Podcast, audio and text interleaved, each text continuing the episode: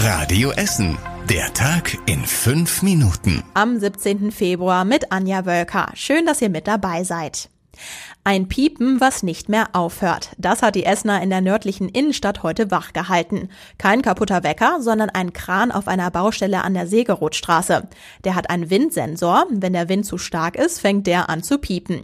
Viele Essener haben deshalb die Polizei angerufen, weil der Windsensor mehrere Stunden lang gepiept hat, bis er irgendwann von selbst aufgehört hat. Das gleiche Problem gab es schon letzte Woche bei Sturm Sabine. Jetzt setzt die Baufirma ein Dimmer an den Pieper. Wenn es einen Alarm gibt, dann soll er zumindest für die Nachbarn nicht mehr zu hören sein. Außerdem bekommt der Bauleiter bei einem Alarm eine SMS auf sein Handy. Der kann dann einen Kranfahrer anrufen, damit er den Alarm abschalten kann. In gut einem Monat soll der Kran aber sowieso wegkommen. Sturm Victoria hat aber nicht nur das Piepen ausgelöst. Insgesamt gab es bei uns 34 Einsätze wegen des Sturms, sagt die Feuerwehr. Unter anderem sind Bäume umgefallen und Dachziegel haben sich gelöst. Verletzt wurde dabei aber niemand. Der Countdown läuft. In knapp vier Monaten startet die Fußball-EM. Deshalb gibt es jetzt schon die ersten Pläne fürs Rudelgucken bei uns in der Stadt. Wer wirklich alle Spiele schauen will, der kann wohl zum Seaside Beach an den Baldneysee fahren. Da gibt's jedes Mal ein großes Public Viewing. Zumindest die Spiele von Deutschland könnt ihr in der Dampfe in Borbeck, der Finca und Barcelona in Steele und im Extrablatt am Kennedyplatz schauen. Das Eröffnungsspiel wird in der Weststadthalle übertragen. Ganz ausgefeilt sind einige Pläne aber nicht. Die TAS hatte in der Vergangenheit Public Viewings in der Grugerhalle und auf dem ehemaligen Speditionsgelände in Rüttenscheid veranstaltet. Die überlegt aber noch. LKW, die unter einer Bahnbrücke feststecken. Von denen gab es immer wieder welche an der Elisenstraße in Frillendorf. Eigentlich wird schon frühzeitig davor gewarnt, dass die Brücke ziemlich niedrig ist. Das ignorieren einige Lkw-Fahrer aber einfach, dann fahren sie sich fest. Jetzt gibt's eine Lösung für diese gefährliche Brücke bei uns in der Stadt, denn dort wird gerade eine neue Fernwärmeleitung verlegt. Gleichzeitig wird der Asphalt unter der Brücke einfach tiefer gelegt, dann kommen auch die großen Lkw einfach durch.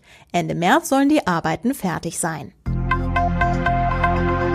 Jetzt ist es auch ganz offiziell. Die RAG-Stiftung und der Energiekonzern E.ON kaufen das Kolosseum im Westviertel. Geplant ist ein Zukunftszentrum, in dem mehrere junge Unternehmen und Startups arbeiten.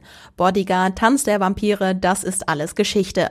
Vorbild für das Zentrum ist die Factory Berlin. Da arbeiten auch ganz viele Startups zusammen in einer ehemaligen Brauerei. Ab dem 1. Juli übernehmen dann die RAG-Stiftung und E.ON das Kolosseum Theater. Der Spielplan geht aber noch bis zum Ende des Jahres. Die RAG-Stiftung bespricht für die Events ab Juli deshalb Alternativen. Wer schon Tickets hat, wendet sich am besten direkt an den Veranstalter. Die Jecken bei uns in Essen stehen quasi schon in den Startlöchern. Noch eine Woche, dann gibt's wieder den großen Rosenmontagszug in Rüttenscheid. Der ist dieses Jahr aber etwas kürzer als sonst, denn vor der Philharmonie ist eine Baustelle, deshalb ist schon an der Kreuzung Hüssenallee Schluss. Damit steht auch die Ehrentribüne dieses Jahr woanders, nämlich am Stadtgarten. Ansonsten bleibt alles gleich und das gilt auch für den zweiten Rosenmontagszug durch Kupferdreh. Und was war überregional wichtig? NRW-Ministerpräsident Laschet hat sich für ein Führungsteam bei der CDU ausgesprochen. Der Partei tue es gut, wenn Menschen mit unterschiedlichen Fähigkeiten zusammenarbeiten würden, sagte er. CDU-Chefin Annegret Kramp-Karrenbauer hatte letzte Woche angekündigt, ihren Posten in Zukunft abzugeben. Nach einem illegalen Autorennen in Mörs ist einer der Fahrer zu lebenslanger Haft verurteilt worden. Das Landgericht Kleve hat die Tat des 22-Jährigen als Mord gewertet.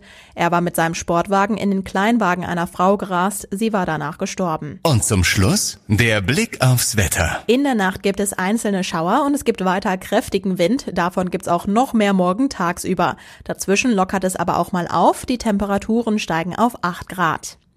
Die nächsten aktuellen Nachrichten bei uns aus Essen gibt's morgen früh ab 6 Uhr bei Radio Essen im Programm.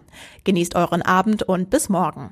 Das war der Tag in fünf Minuten. Diesen und alle weiteren Radio Essen Podcasts findet ihr auf radioessen.de und überall da, wo es Podcasts gibt.